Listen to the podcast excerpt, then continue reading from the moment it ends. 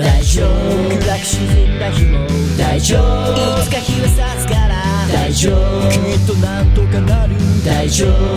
大丈夫、大丈夫、辛く落ち込んだ日も大丈夫、いつか思い出になる大丈夫、君にならできる大丈夫、大丈夫。この番組はすべての人生が宝物をテーマに、ゲストの生き方人生から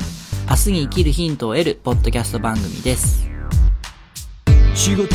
まくいかなくて、はい、どうもお笑いポッドキャストナビゲーターのミッチーです。こんばんは。さあ、先週も申しました通り、今配信がだいにひゃっかいになります。イエーイ、ありがとうございます。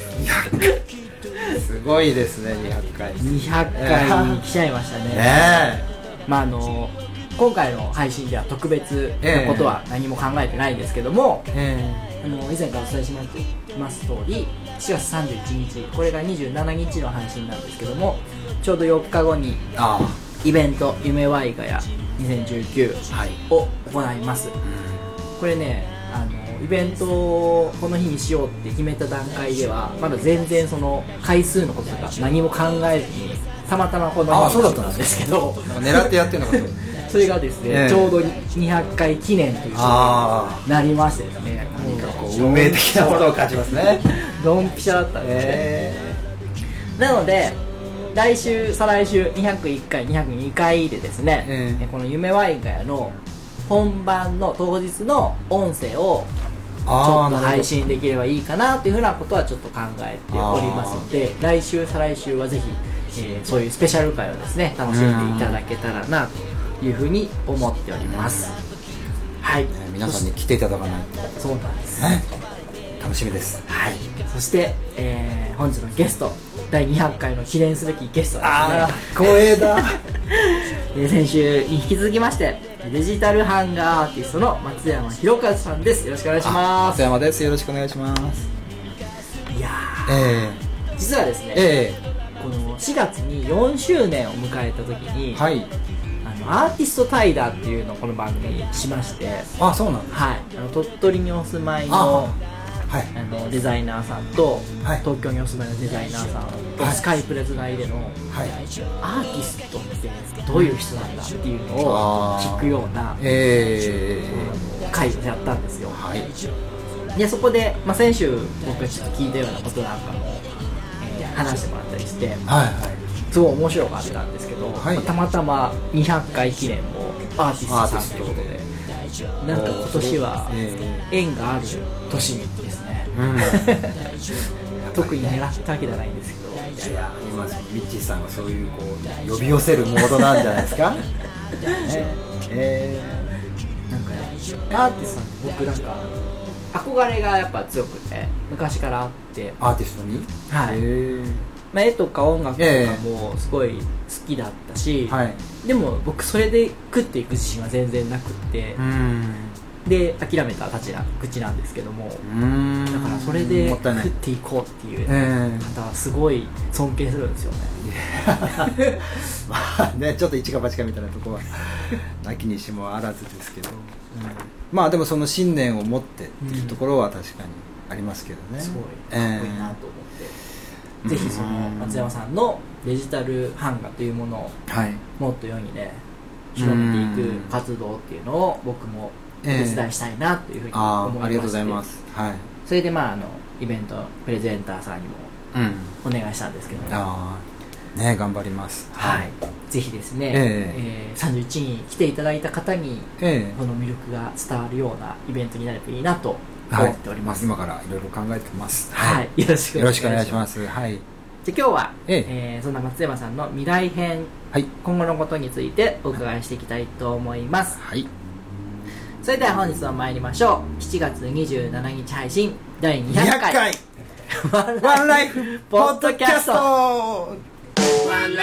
イフそれではゲストコーナーです。改めまして本日のゲストはデジタル版画アーティストの松山弘和さんです。よろしくお願いします。よろしくお願いします。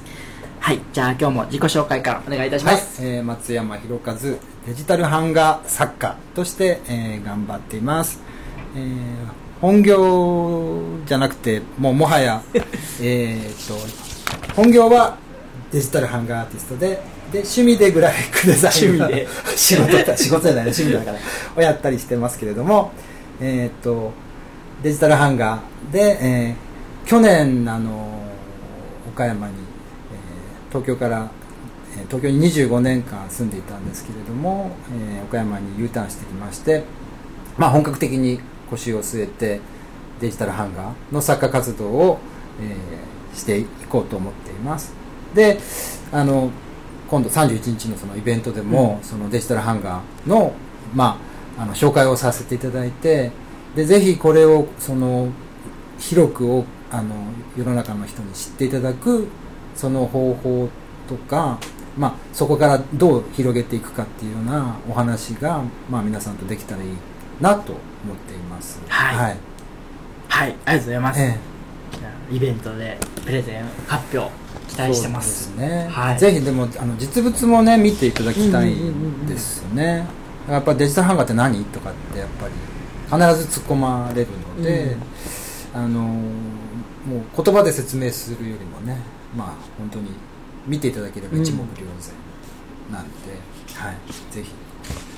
はい、はい、よろしくお願いします。で今日は未来編なので、えー、これからやりたいこと夢や目標などをお話しいたいんですけども、えーえー、何かありますか？そうですね、あの、えー、デジタル、まあもともとその、えー、学生時代は油絵をやっていったのは、まあ何回か申し上げましたけど、あのやっぱりその絵でそのまあ最終的な目標はやっぱり世界に飛び出していきたいっていうのがあるんですよ、ね、もう死ぬまでにいっかいはニューヨークで個展をしたいっていう。おー、かっこいい。まあお金払えばね別にそんなに大げさに言わなくてもできるんですけど、そうじゃなくてやっぱりこうそれなりの話題性を持った中でこうそれなりに期待された状態であのニューヨークで展覧会をするような、うん、方向に持っていけたらいいなと思っていて、まあ、それにはそれなりのこう知名度とかそれなりのこうあの作家として の, あの活動の広がりとかがないといけないので、まあ、その目標に向かって今いろいろこういろんな活動を模索したりとかチャレンジをしてるんですけれども、うん、でそのまあ手始めっていうわけでもないんですけれども、やはりあの、えーまあ、皆さんにあの地元の皆さんにもぜひ認知していただきたいというのがすごくあって、うん、であの、えー、ホームページとかでも紹介はしてるんですけれども、まあ、先ほども言ったように実物の作品を見ていただいて、うん、やっぱりその実物 の, あのクオリティとかをぜひちょっと感じ取っていただけたらなと思います。で僕の作品はあの、えー、和紙に、うんうん、あの刷ってるんですけど、で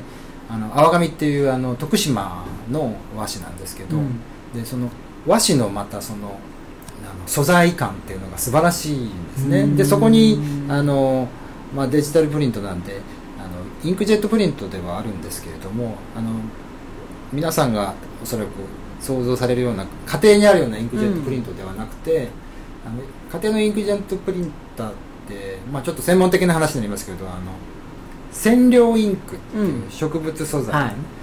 い、インクを使っているんですけど、あの僕の版画はあの顔料インク、うんうんうん、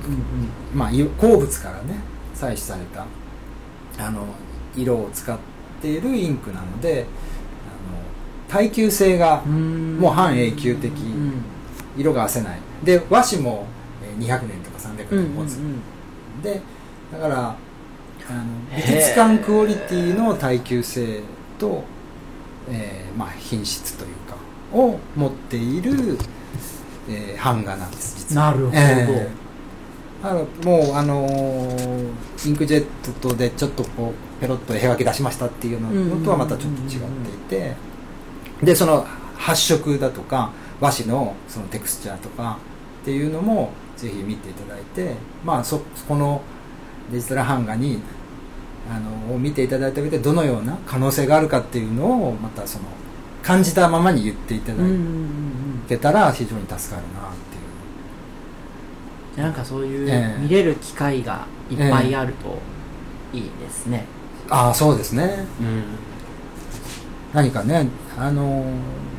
販売をあのしたらどうですかっていう、うん、あのお声掛けくださるショップとかもあるんですけどね、まあ、その辺もちょっとあの前向きに考えていかないといけないなと思うんですけど、ただあの僕の作品大きいのが多いんですよ畳一枚とか、えー、だからなかなかねそのショップで売るっていう、まあ、そういうのをちっちゃい作品も作ればいいんですけどね、はい、うん、まあ、そういったことも作るべきなのかどうするべきなのかっていうようなこともなんかこう詳しい方がもしいればお知恵、うん、そういう畳一畳みたいな絵も、えー、その最初手書きで描くときは、えー、そのサイズ感で描くんですか？えーと、今はそうしてますね。うん、うん、最初のこ始めた頃は今からじゅういちねんほど前ですけどにせんはちねんに始めたんですけど、その時はあのまあえーとえー、どのくらいかな エフろく って言っても分かんないと思うんですけど、まあ、エースリー の紙をにまいぐらい並べたぐらいの画用紙に原画を描いて、でそれをスキャンしてコンピューターに取り込ん で, でそれを引き伸ばしてたんです。うーん、で最初の個展にせんはちねんにあの そ, のそういった、えー、あの制作過程で作った作品をななはってんで個展をやったんですけど、来てくださった方の中でやっぱりこれ引き伸ばしてますねっていう指摘が、ね、まあ、それが悪いこととは言わないけれどもって言ってくださるんだけれども、でもその引き伸ばしたっていう感じ、普通はあの縮小する方が線とか綺麗になるのに引き伸ばすからなんか間延びしたような感じがするのは残念ねみたいなことを言ってくださる方がいて、もうすごくもうねはたと気づかされて、ああやっぱりそうだよなと。自分でもねそれもあのもう一目瞭然なんだけど、言われるまでそんなこと全然強いことも思ってなくて、やっぱり言われると気づくじゃないですか。でそこでもう考えを改めて、少なくとも原寸で描こうと。だから原寸でえー、描くようにしたんです。じゃあどういうことかというと、うん、あの最初に描く絵は、うん、さっき言ったように エースリーに 枚ぐらい の, その エフろく のスケッチブックに描くんですけど、でそれを、えー、とパソコンに一回取り込ん で, で畳いちまいぐらい の,、うん、あのえー、と下絵の段階のものですけどね、それを畳いちまいぐらいのサイズに、えー、パソコン上で大きくします、うん、でそれを、えー、とパソコン上でこうエースリー の紙でこう区切って、うんうん、だから エースリー の紙がもうさんじゅうまいぐらいこうバーって出てくる感じで、それをいっかいプリントして、でそれをセルテープでつなげて壁に貼ってでその壁に貼ったコピー用紙を裏返すんですよ、うんうんうん、ただ絵が少し透けて見える、はいはいはいはい、でそれを描くんです。また同じ絵をなぞるんです。そしたら原寸の線になるじゃないですか、はいはいはいはい、でそれをまたその描いた原寸の線とか原寸の筆を一枚一枚スキャンして、はい、でまたパソコン上で今度は一枚絵につなげる。へー、そうするとちゃんと原寸の畳の絵になる。いや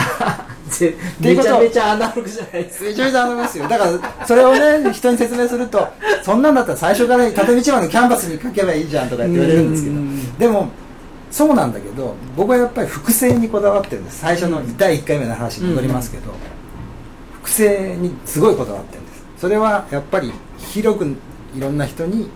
見てもらいたいし所有してもらいたいんです。それが今回のワイガヤでのプレゼンのテーマでもあって、それを広く売る方法とかいろんな人に手に取ってもらえる方法とかっていうのをやっぱりどうしたらいいかなっていう。えでも最初に大きいのに描いたのをエースリーに切ってスキャンするんじゃダメなんですか？あえっ、ー、とねその方法はやったことあります。あのキャンバスにはちじゅうごぐらいのキャンバスに描いて、でそれを、えー、と切るんじゃなくてそれをあのデジカメでパーツで撮ってやったんですけど、はい、それってそれはねさすがにあこれだったらいちまいものそれでいいなと思ったんです。うーん、なるほどなるほど。だからこれは逆に販売する意味がないなと思ってでそれをパソコンでその加工フォトショップでね加工する時も楽しくないんですよ。うん、それを や, や, やってみたんですよ。だからねにまいぐらいやったんだけどそうか、ね、あんまり楽しくなかった。大きいのってもうキャンバスしか逆に言うとないかないですね。でもちろんだから最初からパソコンであ、はいはいはいね、ペンタブで書けばいいっていう手もあるけど、まあもちろんそういう作家さんいるんだけど僕は自分が油絵をもともとやってたのでどうしてもアナログの筆の線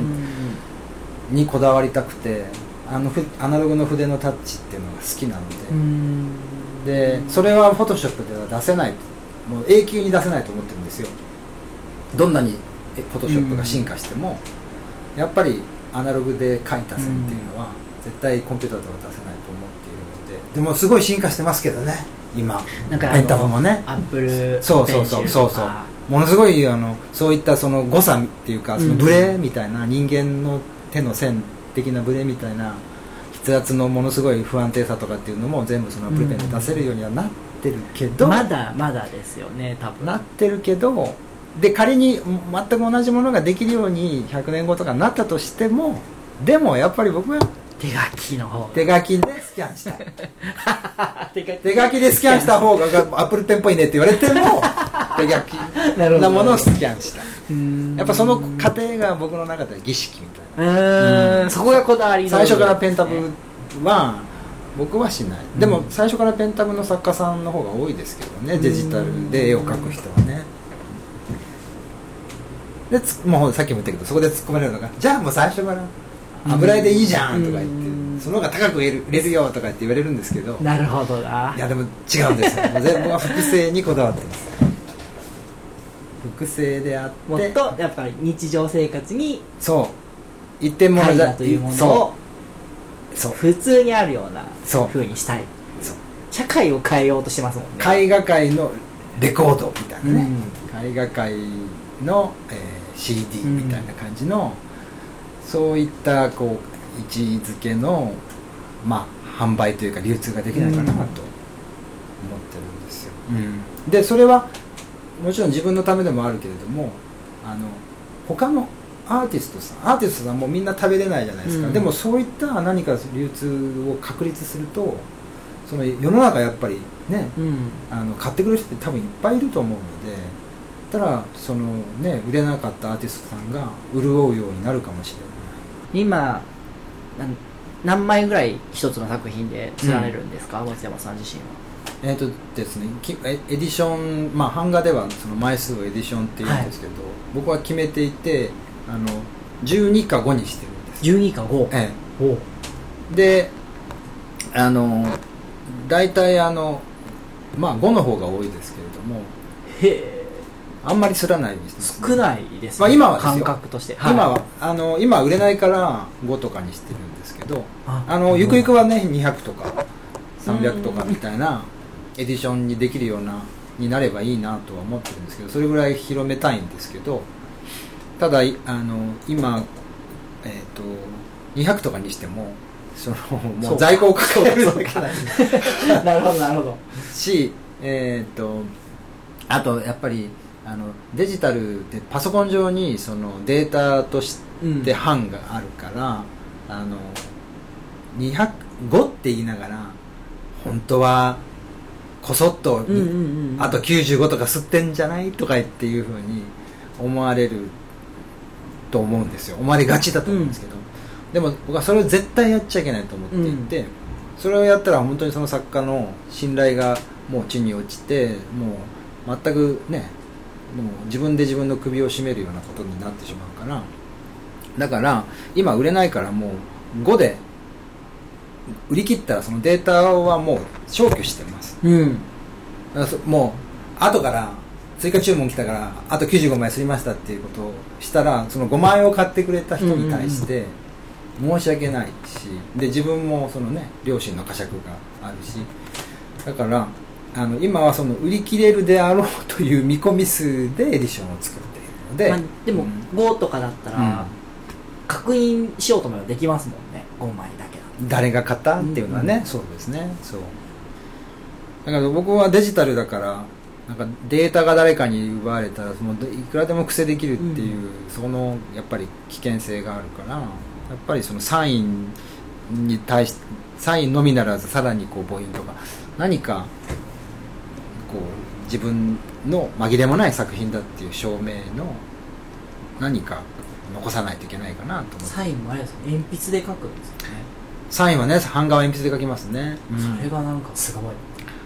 ね、消されちゃいそうね。だからその危うさ、うん、危うさが逆にそのね、うん、なんていうんだ、信頼度を高めるとか印刷じゃない感じ、うんうん、鉛筆だったら分かりますもんね、コピーしてるかしないか。そうそうそうそうそうそうそうそう、うん、ボールペンだとね、うん、ちょっとなかなかまあ顕微鏡で見れば分かるのかもしれませんけどありますしね、うんうん、そういうねだから今はごまいです。でちょっと売れそうかなっていう自分でこう思ったやつはじゅうにとかしてるんですけど、はい、売れないですねいやそれがでも、えー、今後ねにひゃくとかそうせんとかねそうなっていくと、そうそうなんですよ。もうあえて言いたいです、言いたいですけどもう私利私欲のためだけじゃなくてね、うんうんうんうん、まあアート界全体の底上げのためにもね、まあ、何かそういう売り方の革命みたいなことをが必要じゃないかなと思っているんですけれど、はい、すいません。じゃあちょっとお時間の方が来てしまいましたので、はいはい、それでは最後にこの番組恒例の質問です、はい、松山さんの人生を一言で表すワンワード、私のワンライフを教えてください。はい、用意してきましたよ。はい、ありがとうございます。私のワンライフ よんじゅうにてんいちきゅうごキロフル塗り絵マラソン塗り絵マラソン、はい、あのこれはどういうことかというと、はい、もう僕の人生というか、まあ、これから先はちじゅっさいぐらいまで生きるとして、うん、あのもうずーっと絵を描いてたなと、で絵を描き続けるだろうなと思って、でもマラソンだなと思うんですけど、人生を、うん、でねあので よんじゅうにてんいちきゅうごキロって、うん、これもあのちょっと意味があるなと思って、はい、実は計算したんですよ。おいちにちにですね、はい、あの エーよん の紙 エーよん の塗り絵をいちにちに、ね、よんまいよんまい、うん、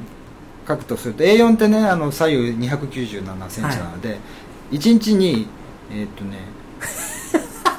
いってんいちはちはちメートル、はい、いってんいちはちはちメートル、はい、でこれいちねんで いってんいちはちはちメートル かけるさんびゃくろくじゅうごでえっとね、よんひゃくさんじゅうさんてんろくにメートルいちねんでいちねんで塗り絵をずっと道路に並べていくとね、うんうん、なんですよ。でこれが よんじゅうにてんいちきゅうごキロになるには きゅうじゅうななてんさんさいまで描き続けないといけない。なるほど。だからはちじゅっさいで死んだんじゃダメなんですね。だからねよんじゅう きゅうじゅうななてんさんさいまで生きて初めて よんじゅうにてんいちきゅうごキロのフル塗り絵マラソンを完走するっていうなかなかだから計算してますね。計算しましたよ。あそう きゅうじゅうななてんさん って結構な高齢高齢ですね。絵を描く人って高齢な人多いんですよね。へえー、そうなんですか、うん、であの職業別平均年齢ってやつで、うんうんうん、なんとあの画家とかってあのアーティストビジュアル系のねあの手を動かすようなアーティストね、あの一番高齢でしたね。へー、そうもうピカソとか、ね、ダリピカソもそうですよ ね, ね結構ミケランジェロもあの当時あのじゅうろくせいきなのにはちじゅうはっさいまで生きてるし、そうで最近ではあの篠田桃子さんとかね、うーんひゃく今何歳ですか、うん、であの鑑定団とかで出てくるようなね日本のあの割と大御所の方たちもみんなもうきゅうじゅうとかひゃく近い人が多いでしょだからね画家系はねあの職業別平均寿命一番高いんですよで一番短いのが何だと思います？え職業ね、うん、職業、まあ、職業って言っていいのかな。短い、うん、詩人なんです。詩人。へえ。詩人が一番短いんです。ポエマー。ポエマそれなんかあるんですか、ね、ポエとか、うん、ポエあのねそれもまあちょっとあの胸が苦しくなる理由なんですけど、はい、自殺そうそうそうそうそう哲学者なんですそうそうそう自殺される方が多かったからって言ってねまあちょっとそれまあそれでね頂点になっちゃいけないですけどね画家がこうあのこう駅練で描いていってねいけないけどまあ画家はでも多分あれでしょうねあの執念があるからあここで死なねえぞっていうなんかそういった執念というか、うん、あるんじゃないですかねこう死にきれないっていうかね、うん、あるかもしれませんね画家もねまあそれは自殺する人もいれば短命の人もいっぱいいますけどまあゴッホとかもねそうですし、うん、エゴン・シーレとかねにじゅう代で亡くなるような画家もいますけどまあでも結構おしなべて高齢なんですって。うーんだからこのフル塗り絵フルマラソン きゅうじゅうななてんさん 歳で完走みたいなねこれを僕のワンライフ よんじゅうにてんいちきゅうごキロ、はい、そうですこう毎日道路に寝そべってエーよん の塗り絵をごまいこれで きゅうじゅうななてんさん 歳までフルマラソン書き切るまでは死ねないそうそうそうそうそうそうですよいやいいっすね、うん、もうなんか、うんワンライフですねでも実際 よんじゅうにてんいちきゅうごキロ分の絵を描いてる人ってなかなかいないでしょうね一生かけてないでしょうね全部道路に敷き詰めても、うん、そこまでいかないと思いますよ毎日絵を描いてる人でも、うんうん、確かに、ね、誰かやんないですかね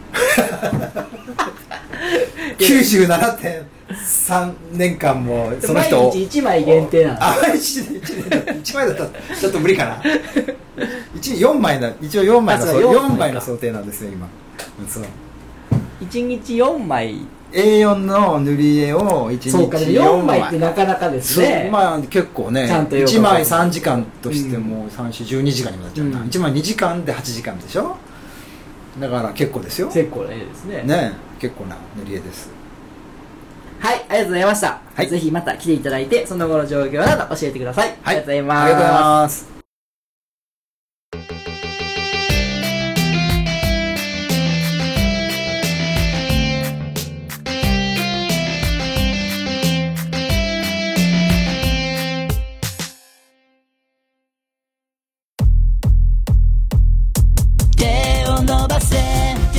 ワンライフポッドキャストプレゼンツ夢ワイガヤにせんじゅうきゅうみんなで夢を叶えるワクワクアイディア会議サポーテッドバイ岡山ドリプラ配信にひゃっかいを記念しての公開イベントを行いますワンライフポッドキャストではこれまで様々なゲストの夢をお聞きしてきましたそこで私が感じたのはこの夢をもっと多くの人が聞くだけじゃなく具体的なアドバイスをもらえたら夢の実現にぐっと近づくんじゃないかということそこで今回ごめいの方に自身の夢を発表してもらいそれに対してみんなでいろいろ知恵を絞ってなんか一つでも二つでも前に進めるようなそんなイベントを考えました良いアドバイスばかりを求めているわけではないので何気ない会話や経験の中にヒントが眠っていると思うのでお気軽なお気持ちでご参加ください場所西側アイプラザ日時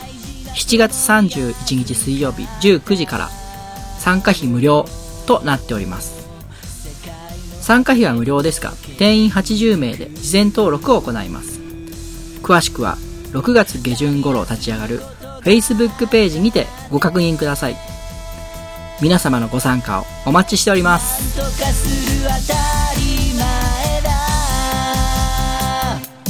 手を伸ばせ手を伸ばせ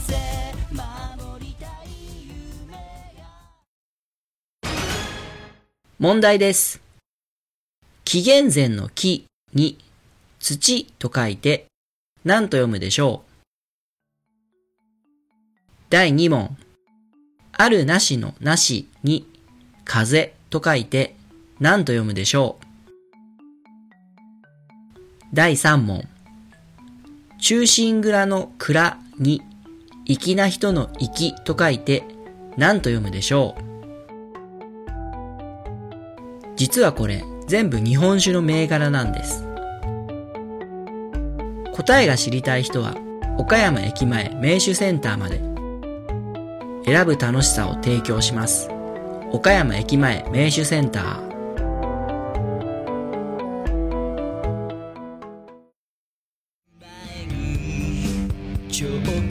渋みや濁りとなる欠点豆や茶粉と呼ばれる薄皮は機械では選別しきれません。品質の良いコーヒー豆を作るため、一粒一粒手作業で選別、厳選した豆を注文を受けてから焙煎し、最高の状態でお届けいたします。豆本来の香りと美味しさで夢心地なひとときを。夢摘むコーヒー、むつみコーヒー。ご注文は イーシー サイトから。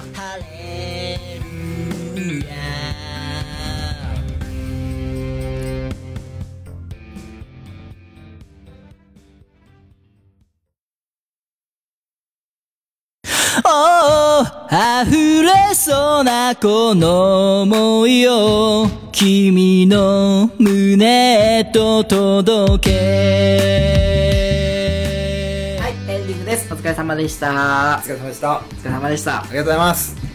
さあ、じゃあちょっとさんしゅうめの最後なんで、はい、ちょっと感想とかいただけたらと思いますが。ああ、いやいや楽しかったですね。なんかこう自分の記憶やら自分の欲望やら、ね、夢やらがなんか再認識というか忘れかけていたものがまたこう出てきたみたいな。いや、なんか面白かったです。僕あそれこそ楽しかったですよね、えー、なんかやっぱ新しいことをされてるところとか、えー、ああそうですね、うん、新しいことがしたいんですよ。違うこと、そうそうそう、他の人と違うことをやりたいっていうところがそうです、非常になんか魅力的だなというふうに感じましたね、うん、何かね新しい価値観を問いかけたいっていうかね、うん、でそれで何かこう新しい楽しみとか人生観とかね生まれれば、うん、ですね。はい、なんでさんじゅういちにちはですね、ええ、夢ワイガヤというイベントをやりますんで、ここに松山さんもプレゼンターとして登壇していただきますので、はい、はい、